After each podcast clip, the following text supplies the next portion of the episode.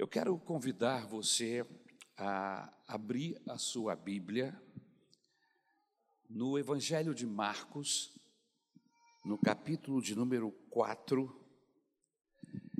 versículo 35 ao 41.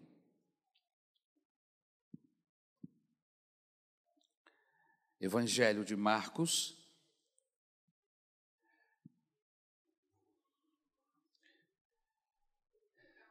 capítulo de número 4, versículo 35 ao 41.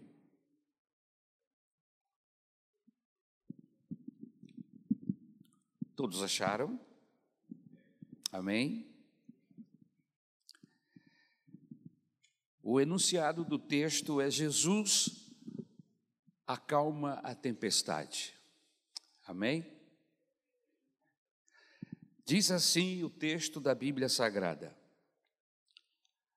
Naquele dia, de tardinha, Jesus disse aos discípulos: Vamos para o outro lado do lago?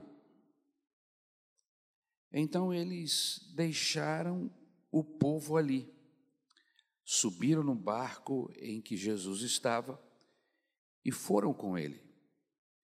E outros barcos o acompanharam. De repente começou a soprar um vento muito forte e as ondas arrebentavam com tanta força em cima do barco que ele já estava ficando cheio de água. Jesus estava dormindo na parte de trás do barco, com a cabeça numa almofada. Então os discípulos o acordaram e disseram: Mestre, nós vamos morrer. O Senhor não se importa com isso? Então ele se levantou, falou duro com o vento e disse ao lago: Silêncio, fique quieto. O vento parou e tudo ficou calmo. Aí ele perguntou: Por que é que vocês são assim tão medrosos? Vocês ainda não têm fé? E os discípulos, cheios de medo, diziam uns aos outros: Que homem é este que manda até no vento e nas ondas? Obrigado, meu Salvador, pela tua palavra. Eu rogo a tua compaixão e a tua misericórdia sobre a minha, sobre as nossas vidas esta manhã. Ajuda-nos, Espírito Santo de Deus a entendermos a tua palavra, que o teu Espírito Santo possa aplicar ao contexto das nossas vidas. Nos ajuda, Salvador amado, de forma que saiamos daqui esta manhã edificados, consolados, curados, abençoados pelo poder da tua palavra. Rogamos esta graça e esta bênção sobre as nossas vidas, em nome de Jesus. Amém. Surpreendidos pelas tempestades da vida. Quantos aqui já foram surpreendidos em algum momento de sua vida por um processo, por uma dificuldade que você não estava preparado, não estava aguardando? Enfim, quantos aqui já viveram uma circunstância assim? Antes de trabalharmos o texto, eu quero contar uma historinha que eu ouvi e que me chamou muito a atenção. Uma historinha que que deixa claro como Deus é bom e que como ele está no controle de todas as coisas. Às vezes nós achamos em meio à tempestade, em meio às dificuldades que vivemos, que Deus perdeu o controle ou que Ele não está nos vendo e vamos sucumbir sozinhos, enfim, são tantos os pensamentos que vêm à nossa cabeça e eu quero fazer essa ilustração, contando essa história, e com certeza ela vai aplicar-se dentro do contexto do que nós estamos falando esta manhã. Deus é bom Deus é sempre bom. Porém, às vezes, nós não conseguimos ver a bondade de Deus nas circunstâncias da vida. Mas precisamos nos lembrar sempre que Ele é bom. Mesmo que nós não vejamos nas circunstâncias da vida a bondade de Deus, é importante que eu e você saibamos que Ele é bom. Amém? Você sabe que Ele é bom, independente do que você está vendo, ou independente do que você está sentindo, eu sei que Ele é bom. Aleluia! Deus continua sendo sempre bom. Havia um súdito que dizia sempre para o rei: Deus é bom, majestade. Deus é muito bom. Um dia, saíram para caçar e um animal feroz atacou o rei e ele perdeu o seu dedo mínimo. O súdito, súdito ainda lhe disse: apesar do senhor ter perdido o seu dedo mínimo, Deus continua sendo bom. E o rei, o rei ficou tão indignado com aquele súdito que mandou prendê-lo. Como Deus pode ser bom? Eu perdi o meu dedo. A fera me atacou. o rei mandou prender aquele súdito. Numa outra caçada, o rei acabou sendo capturado por índios antropófagos. Na hora do sacrifício, o cacique percebeu que aquele homem que eles iriam sacrificar era imperfeito, pois lhe faltava o dedo mínimo. e o rei acabou sendo solto, foi rejeitado porque não servia para o sacrifício.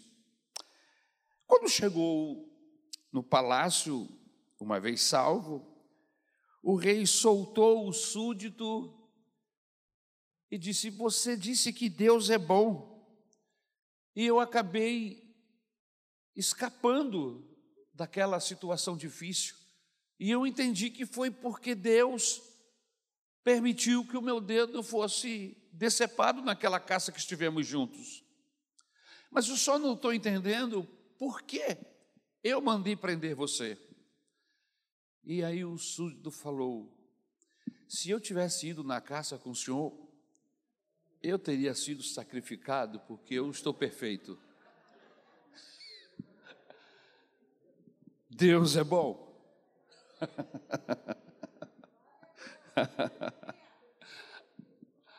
Aonde só quer chegar com essa historinha, pastor? É que por mais difícil que seja a vida, por mais complicada a tempestade que você esteja enfrentando, isso não anula a bondade de Deus. Ele continua sendo bom, aleluia.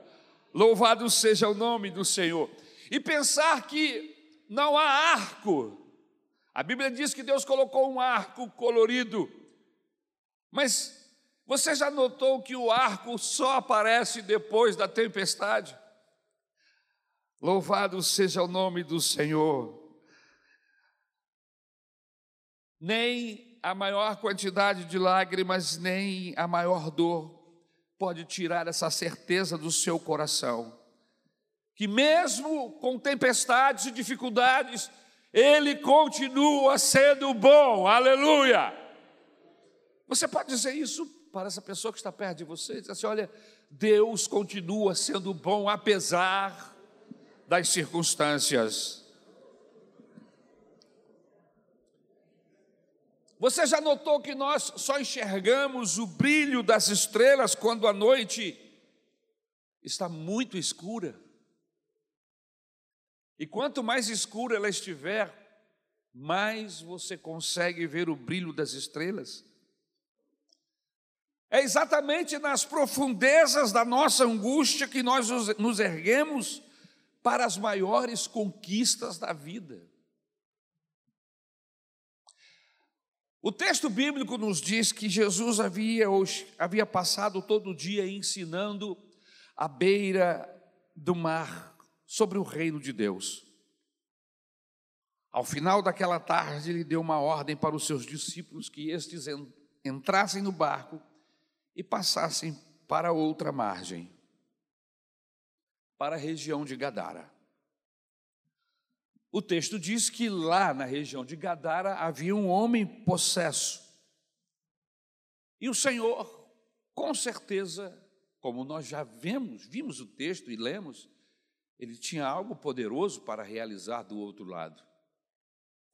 Mas eu não quero me deter no que vai acontecer do outro lado, eu quero me deter no que acontece na passagem, na travessia. Porque enquanto eles atravessavam o mar, Jesus, cansado do trabalho diário, acaba adormecendo com o movimento das águas, movimentava o barco. A Bíblia Sagrada diz que, de repente, eles foram surpreendidos com uma tempestade tremenda. E essa tempestade os apavorou de uma tal forma que eles começaram a gritar e clamaram a Jesus que estava no barco. Jesus se levanta, repreende o vento, o mar e os discípulos, e aqueles homens apavorados com a fúria dos ventos ficaram maravilhados com o que eles acabaram de ver. Jesus, alguém que tinha autoridade sobre as tempestades, sobre o poder do vento, sobre as ondas daquele mar. Que milagre maravilhoso o Senhor havia realizado naquele dia. Os comentaristas desse texto bíblico, eles afirmam que nós podemos sintetizá-lo em pelo menos seis pontos básicos. Essa, essa história da passagem de um lado para o outro do mar da Galileia. O que acontece? A autoridade de Jesus, o medo dos discípulos, o tamanho das ondas, o vento que era forte. Podemos separar isso em seis pontos importantes.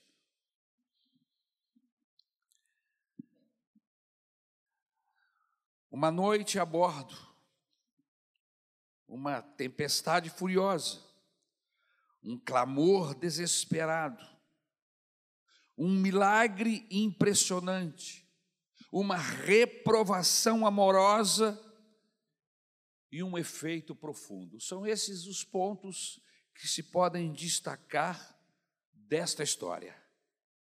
Mas como são as tempestades da vida se nós queremos trazer para os nossos dias esse processo ou essa história que acabamos de ler aqui na Bíblia Sagrada?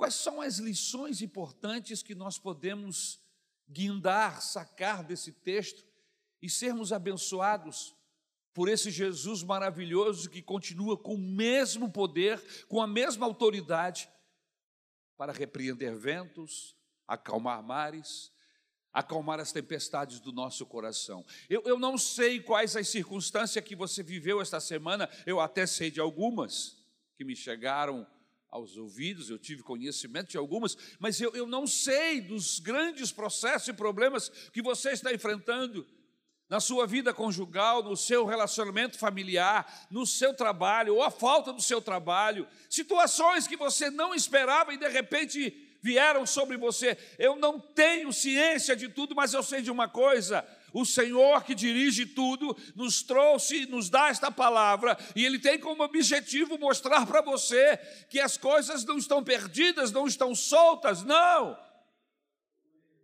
Mas que Ele se aproveita de todas essas circunstâncias para manifestar-se com graça, com amor, com misericórdia, com carinho, assim como Ele fez com esses discípulos no barco. Quais as lições importantes desse texto?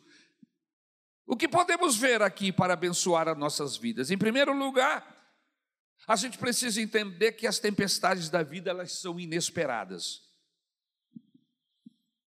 O mar da Galileia era famoso por suas tempestades. O mar da Galileia é chamado de mar não porque era água salgada, mas era água doce, chamado de mar por causa da sua grandeza. Né? É um lago de água doce de aproximadamente 21 quilômetros de comprimento por 14 de largura. É um lago bem grande.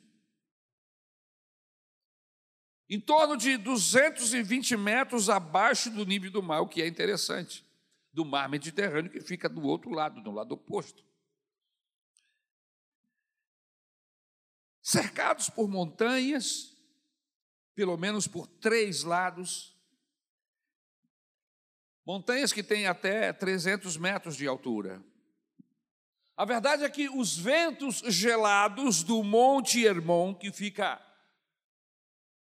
tem uma altura de 2.790 metros, lá no topo do Monte Hermon, ele é coberto de neve praticamente durante todo o ano.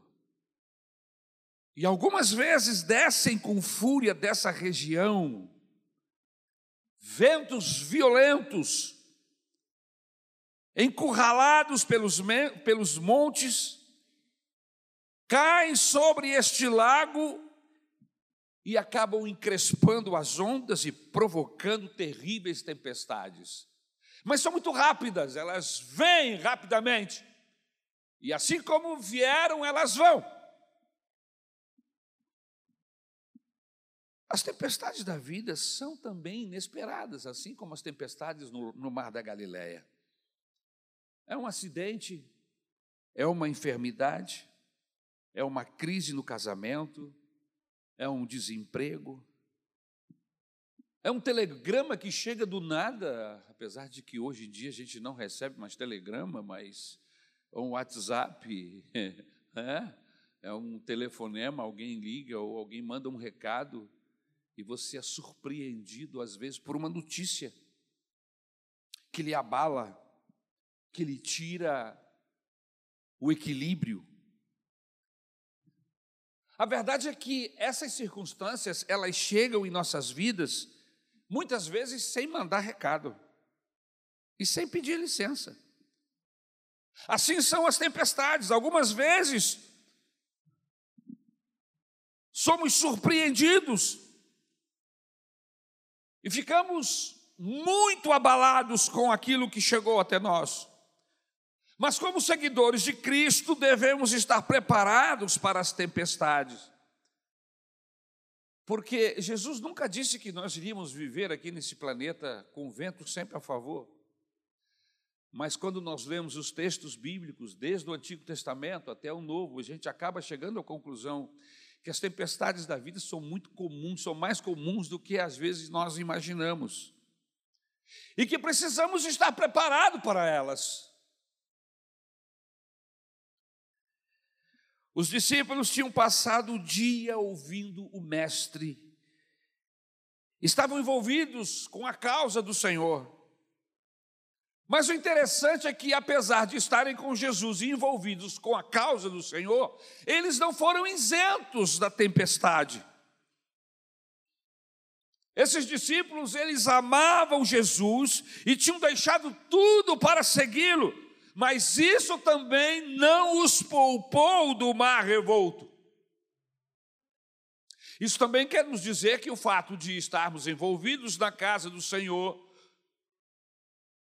o fato de amarmos o Jesus, Jesus, isso não nos livra desses processos que surgem para nos roubar a paz. As aflições e as tempestades da vida, meus queridos irmãos, fazem parte da nossa jornada, da jornada do cristão. Outra coisa importante que eu gostaria de sublinhar aqui nesse texto é que as tempestades da vida elas são perigosas. O texto nos diz que o barco era varrido pelas ondas. Isso está aí no versículo de número 24, se você quiser conferir. Marcos ainda nos diz que se levantou grande temporal de vento e as ondas arremessavam contra o barco, de modo que o mesmo estava a encher-se de água. Versículo de número 37. Lucas diz que sobreveio uma tempestade de vento do lago, correndo eles para tentar salvar-se. Mas o barco estava quase sendo levado a pique. Isso nos diz que essas tempestades são perigosas, isso nos diz que essas tempestades são ameaçadoras, são verdadeiros abalos sísmicos. Eu me lembro exatamente aonde eu estava no dia 11 de setembro de 2001, às nove e meia da manhã. Eu não sei se você se lembra, mas eu me lembro. Era uma manhã normal e comum. Eu estava em casa e o telefone tocou. Era o pastor Paulo Brito me ligando. Ari, liga a TV. Algo terrível está acontecendo. Veja o jornal. E eu liguei. E as duas torres gêmeas estavam ainda em pé pois estas, a primeira caiu a partir de 10 ou 15 minutos depois que nós estávamos vendo, a partir das nove e meia da manhã. Aonde você estava? Você deve lembrar-se. Mas aquelas pessoas que saíram de suas casas bem cedo e que chegaram e que já estavam trabalhando, porque era um prédio de escritórios e tudo mais, não tinham a menor ideia de que aquelas torres seriam atingidas fatalmente.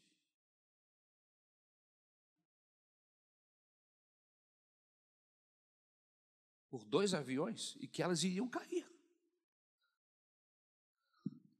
E que mais de três, quatro mil pessoas iriam morrer, iriam desaparecer a partir daquele momento. Quem poderia imaginar que um país como os Estados Unidos estivesse tão fragilmente exposto a um ataque como aquele? Pois a imagem que nos passam é sempre de robustez, de inteligência, de solução de problemas, etc, etc. Mas eles foram surpreendidos. Nós também somos surpreendidos assim, meus irmãos. E nós precisamos estar atentos para que a gente não venha sucumbir. Naquela manhã não era um filme, nós estamos acostumados a ver filmes de catástrofes, mas não era um filme. Era algo real, era algo sério, dramático, era um atentado terrorista. A tempestade havia chegado repentinamente e de forma avalaçadora. É assim que elas chegam, de forma intensa, e deixam as estruturas das nossas, das nossas vidas abaladas. Põe no chão aquilo que levamos anos para construir. É um casamento edificado com abnegação e amor, que de repente se desfaz pela tempestade da infidelidade conjugal. É um sonho nutrido na alma com tanto desvelo que se transforma num pesadelo. De repente, uma doença incurável, um diagnóstico que você não esperava. Um acidente trágico ceifa, às vezes, a vida de uma pessoa cheia de vigor.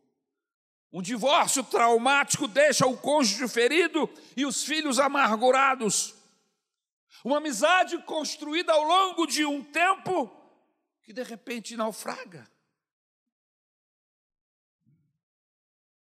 Por causa de ciúmes, por causa de outro sentimento baixo qualquer, uma traição. São as tempestades da vida. Em terceiro lugar, meus irmãos, as tempestades da vida são inadministráveis elas são maiores do que as nossas forças. E a Bíblia diz que os discípulos se esforçaram para contornar o problema, para saírem ilesos. Mas eles nada puderam fazer para enfrentar aquela fúria, a fúria do vento. Seus esforços não puderam vencer o problema. Eles precisaram clamar pela pessoa do Senhor Jesus, que estava tão próximo, estava dentro do barco. Mas eles ficaram tão apavorados que o texto bíblico diz que eles começaram a gritar. E para homens como aqueles que estavam ali dentro daquele barco, fazerem o escândalo que fizeram, Gritarem da maneira que gritaram, a ponto de Jesus repreender o vento, o mar e eles também.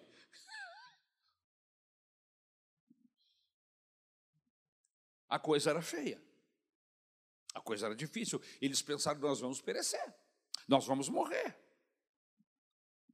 O problema, queridos, era maior do que a capacidade que eles tinham para resolver. E olha que ali tinha pescadores acostumados, que tinham experiência dentro daquele mar, conheciam, porque era o lugar onde eles trabalhavam diariamente.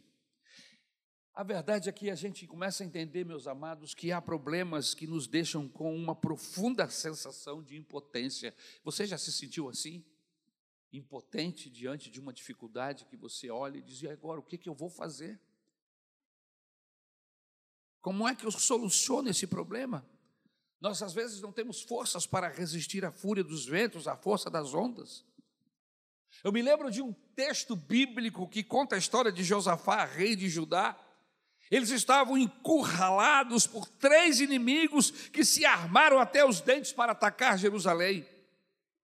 Mandaram-lhe um recado insolente dizendo que o rei não podia escapar de suas mãos. Josafá temeu. E naquele momento o texto bíblico diz que Josafá buscou a Deus. E no seu ato de buscar a Deus, ele decreta um jejum para toda a nação. E então ele faz uma oração, oração essa que marcou aquele tempo e marca as nossas vidas até hoje quando a lemos. Isso está em 2 Crônicas, capítulo 20, versículo 12. A oração diz assim: Ó oh Deus, não há em nós força para resistirmos a essa grande multidão que vem contra nós, e não sabemos o que fazer mas os nossos olhos estão postos em Ti, aleluia. Por isso, talvez você esteja vivendo essa tempestade, você está vivendo tempo de dificuldades muito grandes, e eu quero aconselhar você a fazer como fez o rei Josafá, que diante daquele problema ele não tinha como resolvê-lo, mas ele olhou para quem pode resolver, ele depositou a sua fé e a sua confiança em quem tem o poder para resolver situações que para nós são impossíveis. Quando o problema é maior do que a nossa força, quando não temos capacidade nem estratégia, precisamos olhar para Deus, precisamos depender dEle, aleluia. Olha para cima, tem fé em Jesus, não desanimes, carregue a sua cruz. Jesus que era santo, sua cruz carregou, foi até o fim, não desanimou. Olha para cima. Por que estão olhando para a ferocidade do mar? Por que vocês estão olhando para os exércitos egípcios? Por que é que vocês pararam? perguntou Deus a Moisés. Aleluia. É hora de confiar é hora de depositar a nossa fé naquele que pode todas as coisas, aleluia. É hora de crermos que os seus olhos estão voltados para nós, que o seu amor e que a sua compaixão nos acompanha. Aleluia.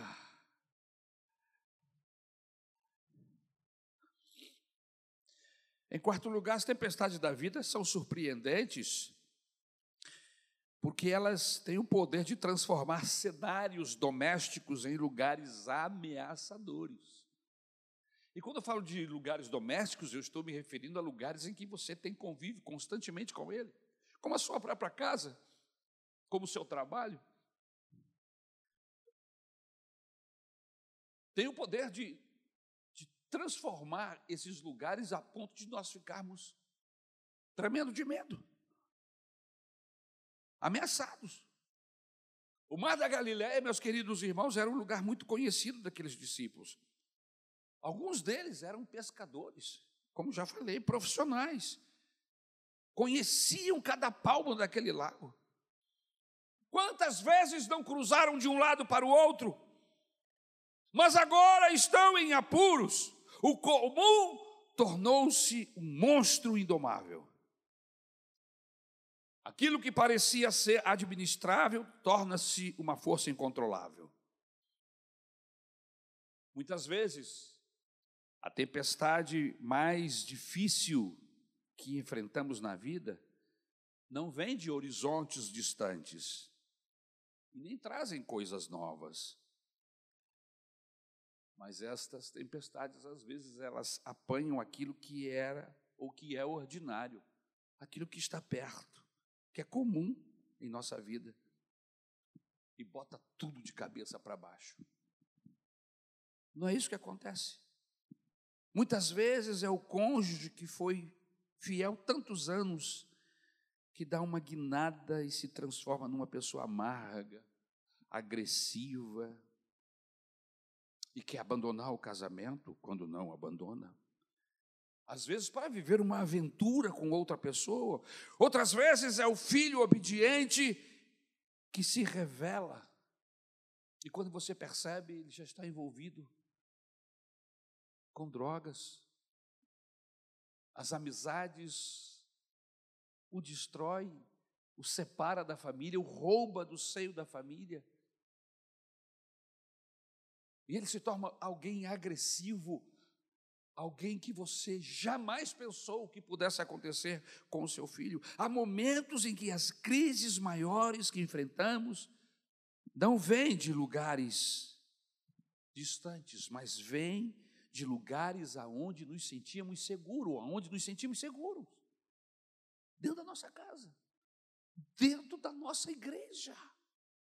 Alguém jamais imaginou que uma tempestade avalaçadora poderia acontecer dentro de uma igreja? Pois é.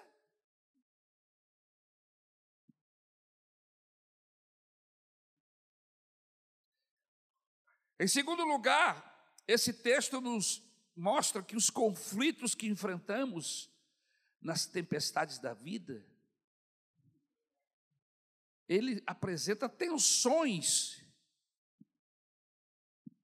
que nos tira o equilíbrio.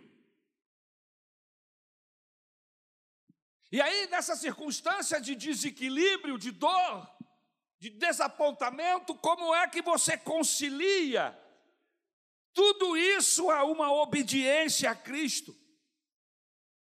Como que você consegue concatenar, colocar sua mente em ordem, para se conduzir em meio a esse processo como um crente? Como alguém que confia em Deus, como alguém que é fiel a Jesus, e não como um qualquer, um desvairado, um louco, como é. Queridos, os discípulos entraram no barco por ordem expressa de Jesus. Eles não estavam ali fazendo uma pescaria de amizade com um grupo de pessoas, não. Eles disseram, estavam obedecendo uma ordem de Jesus: entremos no barco, vamos passar para o outro lado. E eles entraram e começaram a remar. Isso significa, irmãos, que mesmo obedecendo ordens expressas de Jesus, nós estamos expostos a enfrentarmos tempestades. Eles estavam no centro da vontade de Deus e ainda assim enfrentaram ventos contrários. Eles estavam onde Jesus os mandou estar, fazendo o que Jesus os mandou fazer, indo para onde Jesus mandou ir, e mesmo assim estavam enfrentando uma terrível tempestade. Vocês estão entendendo? Que nós não estamos simplesmente protegidos por uma cúpula de vidro, pelo fato de estarmos desenvolvendo ou fazendo alguma coisa na casa do Senhor. Nós temos um, um personagem na Bíblia Sagrada chamado Jonas, ele enfrentou uma tempestade, mas a tempestade que Jonas enfrentou era consequência da sua desobediência a Deus. Você sabe que muitas vezes nós enfrentamos dificuldades nas nossas vidas por desobediência? O Senhor nos mostra, o Senhor nos orienta, mas a gente acaba interpretando mal, às vezes, as orientações de Deus, ou simplesmente não as fazemos, ou não as cumprimos, simplesmente decidimos não obedecer. Foi o caso do Jonas. Jonas enfrentou uma tempestade porque estava em desobediência, mas os discípulos não, irmão. Os discípulos estão enfrentando uma, uma, uma tempestade por obediência.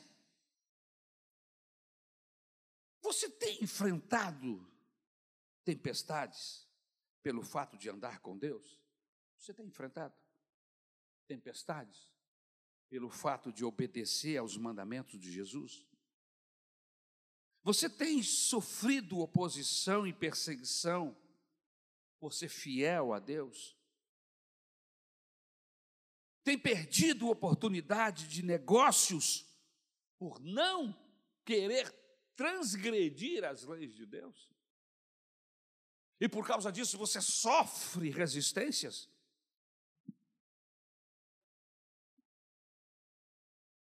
Porque você não quer dar propina. Mas nós vivemos no país da propina. Nós vivemos no estado das propinas. Como negociar, como vender, comprar, como conduzir-se em meio tanta desgraça, tanta impiedade, malignidade. Eu conheci um diácono de nossa igreja, ele já está com o Senhor já há alguns anos. Ele era fiscal da Receita.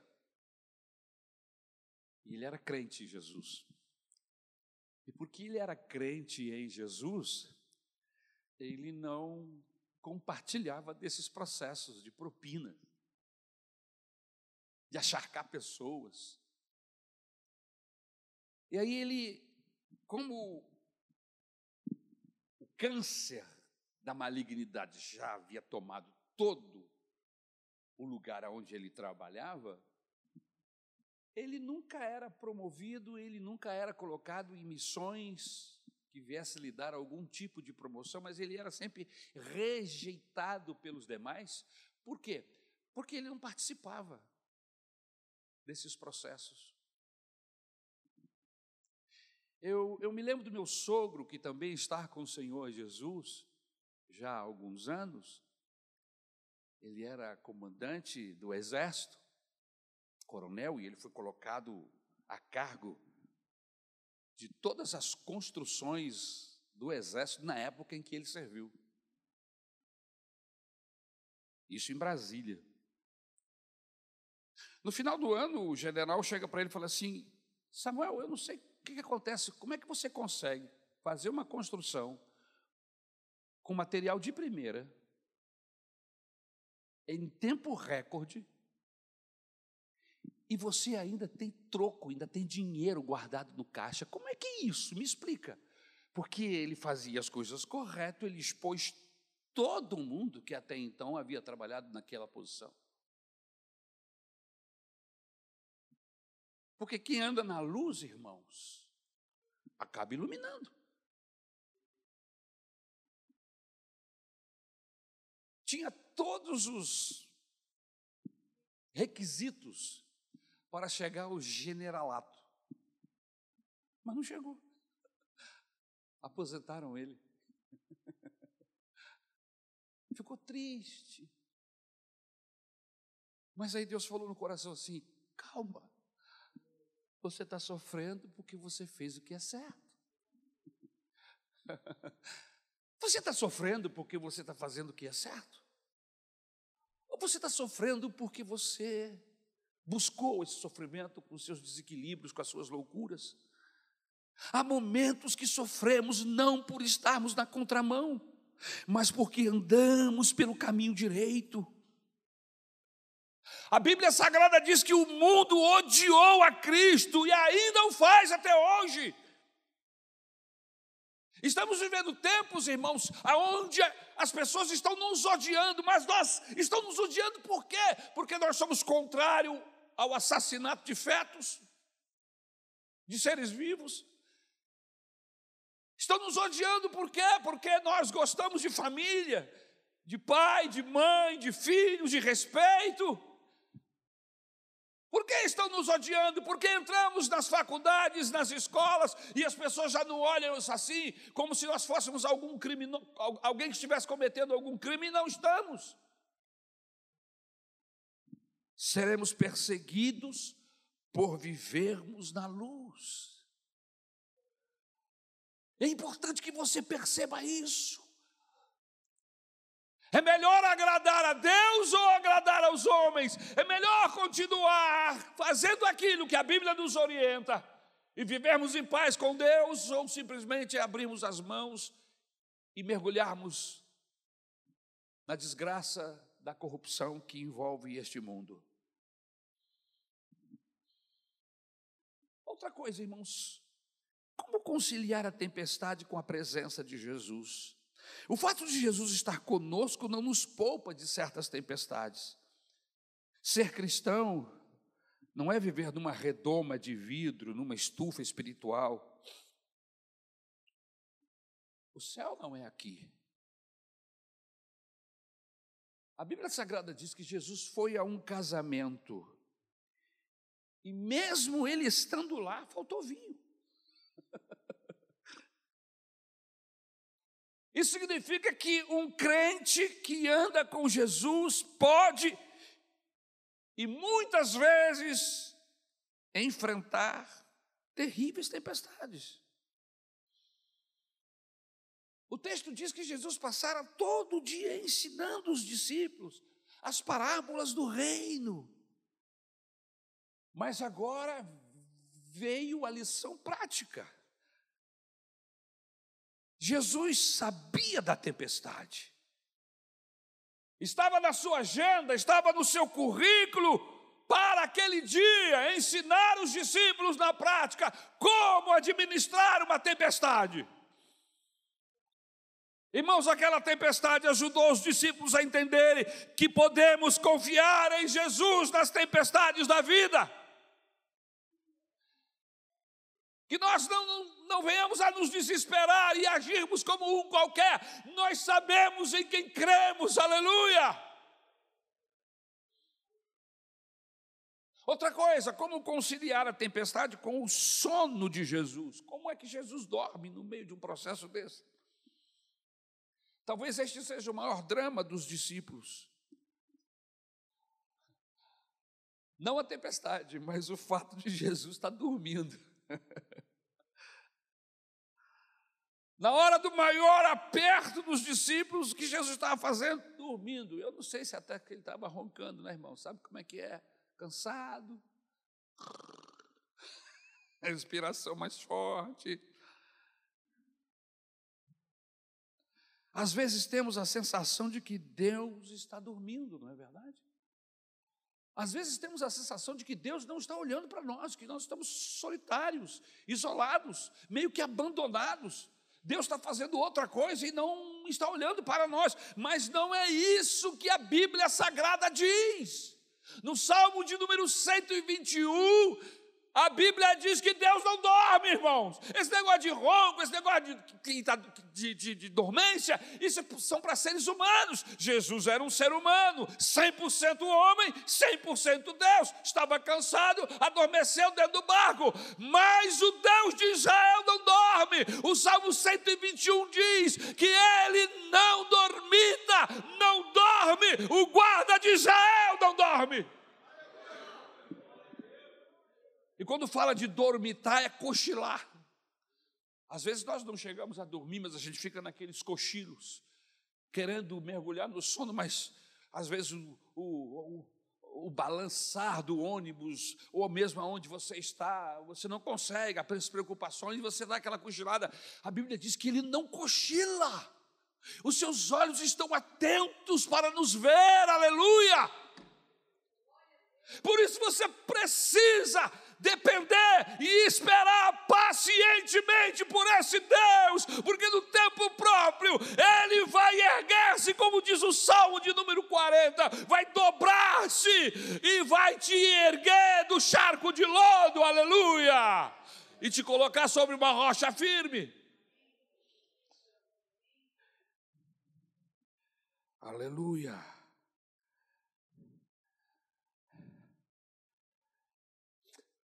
Mas uma coisa me chama a atenção ainda nesse texto, e eu começo a fechá-lo, terminar.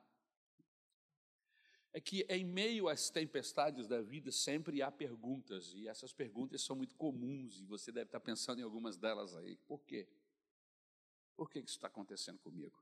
O que é que eu fiz para que isso aconteça? Sempre surgem perguntas quando nós passamos por dificuldades, por problemas. Quem pecou? Perguntaram os discípulos a Jesus: Quem pecou para que esse homem sofra o que está sofrendo?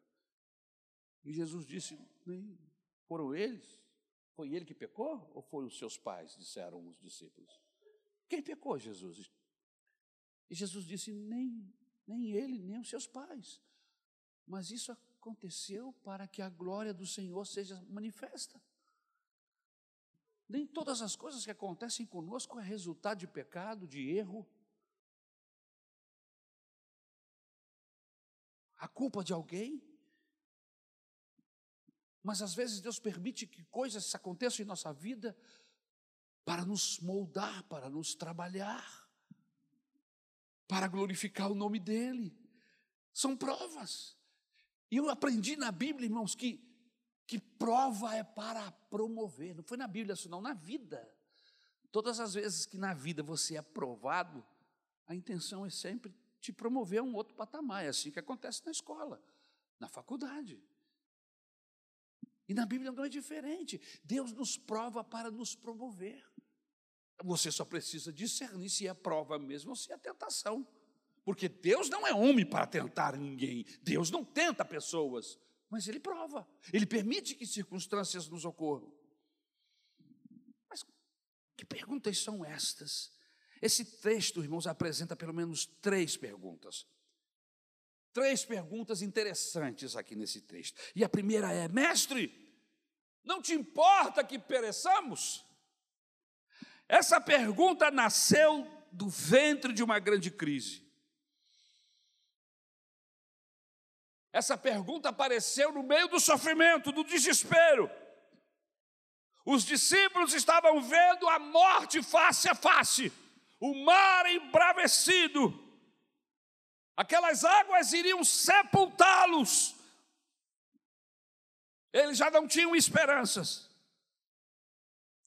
Depois de tentarem resolver o problema, remando daqui, puxando dali, tirando água de dentro do barco, eles então clamaram a Jesus: Mestre, não te importa que pereçamos? Tu não vai fazer nada, Jesus. Não vai fazer nada, Deus. Eu estou afundando. Minha casa está indo a pique. Meu casamento está acabando. Tu não vai fazer nada, Jesus. Aleluia. Irmãos, esse grito, mestre, estamos perecendo. Esse grito, irmãos, evidencia medo, medo gerado pela tempestade. A tempestade provoca medo em nós, porque ela é maior do que nós. São tempos de doenças, perigo de morte, desastres naturais, catástrofes, terremotos, guerra, comoção social, tragédias humanas o nosso peito não suporta. E sai o gemido de dor. Mestre, não te importa que pereçamos. O Evangelho de Mateus, citando, contando essa mesma história, ele disse: Senhor, gritaram os discípulos, salva-nos, pois perecemos. Mateus 8, 25. Lucas 8, 24 diz: Mestre, mestre, estamos afundando. Esses gritos de socorro, irmãos, expressa uma crítica ou um pedido de ajuda? Senhor, tu não estás vendo que estamos afundando? É uma crítica. Senhor, estamos afundando. É um pedido de socorro. Como é que é isso? Às vezes é mais fácil reclamar de Deus do que depositar nossa ansiedade aos seus pés e descansar na sua providência. Quantas vezes já reclamamos? E os mais conscientes colocam a mão na boca para não falar, mas os seus pensamentos, às vezes nós não dominamos os nossos pensamentos. Para criticar,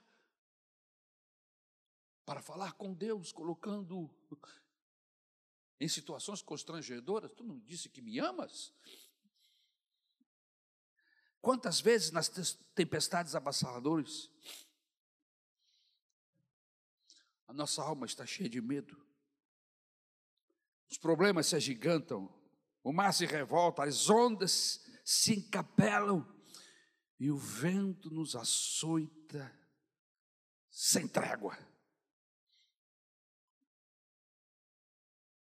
Esse grito evidencia alguma fé? Se esses discípulos estivessem completamente sem fé, eles não teriam apelado para Jesus, eles não teriam chamado de mestre, eles não teriam chamado para salvá-lo ou salvá-los. Naquela noite cheia de treva, de um mar revoltado, de ondas assombrosas, de vento forte.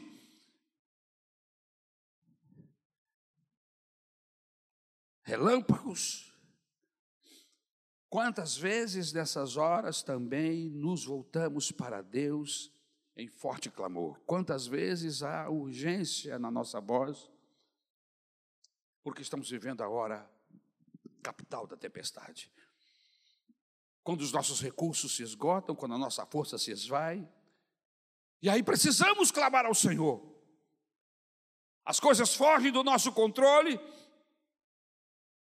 mas continuam debaixo do controle de Deus. A gente precisa entender que não é porque as coisas fugiram do nosso controle, não é porque estamos no limite de nossas forças, não é porque nós já tentamos todas as, as possibilidades, que Deus não vai fazer.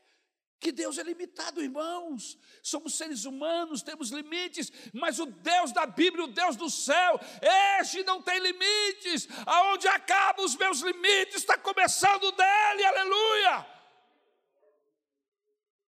O que eu e você não podemos fazer, é razoável que ele faça, que ele possa fazer, por quê? Porque ele é Deus. Agora, aqui para nós, esse grito evidencia a fé, mas não evidencia uma fé alicerçada, equilibrada. Esse grito, salva-nos, Senhor, de desespero, evidencia uma fé deficiente. Você acha que se os discípulos tivessem uma fé madura, eles não teriam se entregue ao pânico e ao desespero da maneira como se entregaram? A causa do desespero não era a tempestade, a causa do desespero era a falta de fé.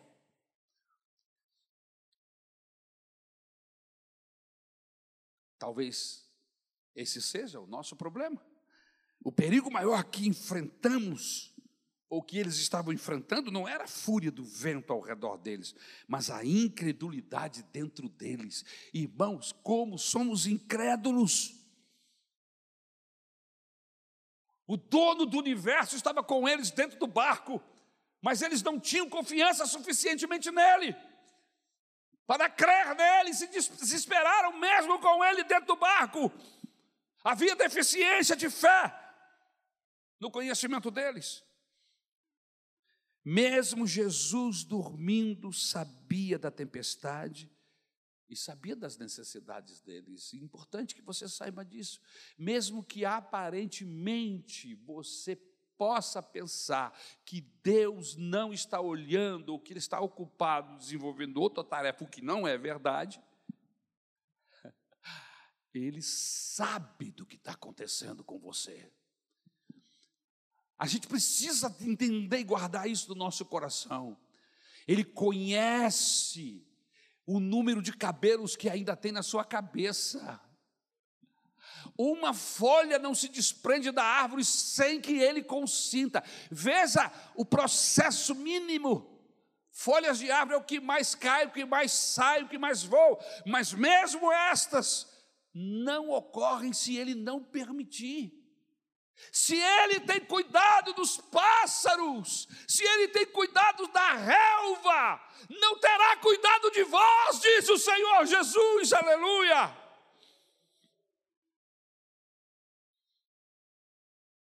Há um texto na Bíblia que o profeta Isaías nos diz que é muito lindo, que diz assim: Não há Deus como nosso, que trabalha por aqueles que nele confiam.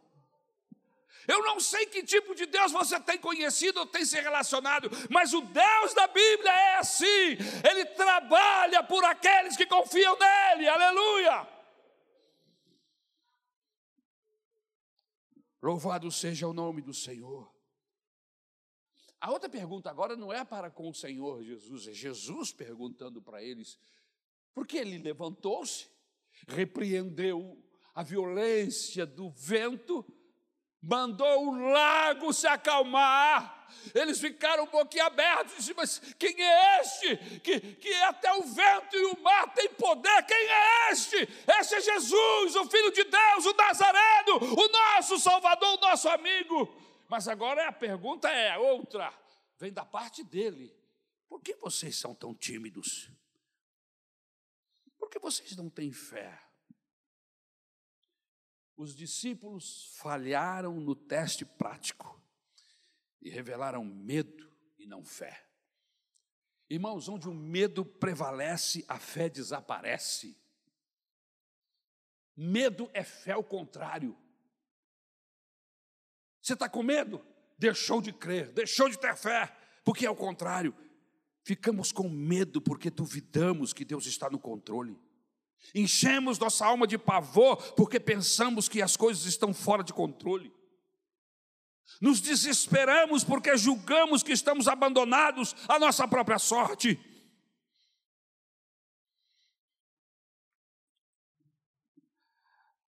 Os discípulos estavam agindo covardemente, quando poderiam ter agido com plena confiança em Jesus. Aqueles discípulos deviam ter fé e não medo. E pelo menos por quatro razões. Primeiro,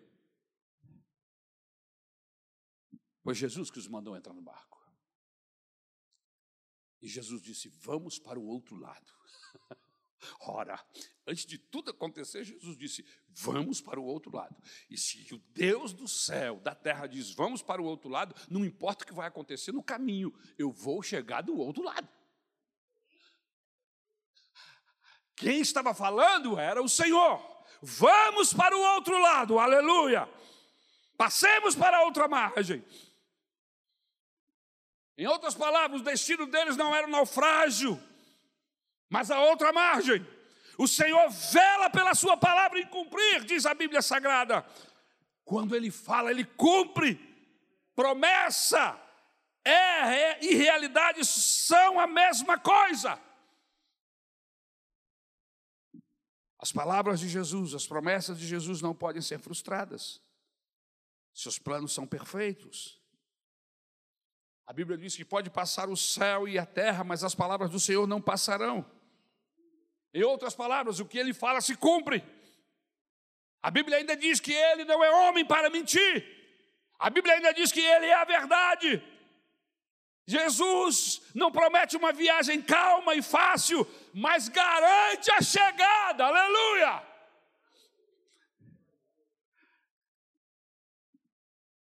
Vai haver tropeços, vai haver tempestade, mas fiquem calmos, vocês estão seguros, vocês estão em minhas mãos, aleluia! E ninguém pode arrebatá-los das minhas mãos. Jesus não nos promete ausência de luta, mas vitória garantida. A palavra de ordem de Jesus tornou-se uma promessa segura de Jesus. E essa promessa deveria ter encorajado e fortalecido os discípulos. Se lá no meio da tempestade eles tivessem se lembrado do que Jesus havia falado quando eles entraram no barco, será que eles estariam tão apavorados?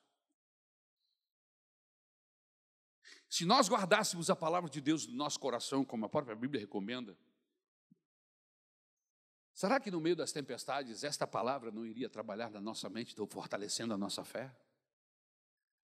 Vocês se lembrarão das minhas palavras, disse o Senhor Jesus. Por isso que o Espírito Santo sempre induz a igreja a ler a Bíblia, através da EBD, através dos pastores, dos pregadores. Leiam a Bíblia, por quê? Porque essa palavra tem poder, e se essa palavra encher a sua mente, no dia mal, essa mesma palavra vai guardar a sua mente, aleluia!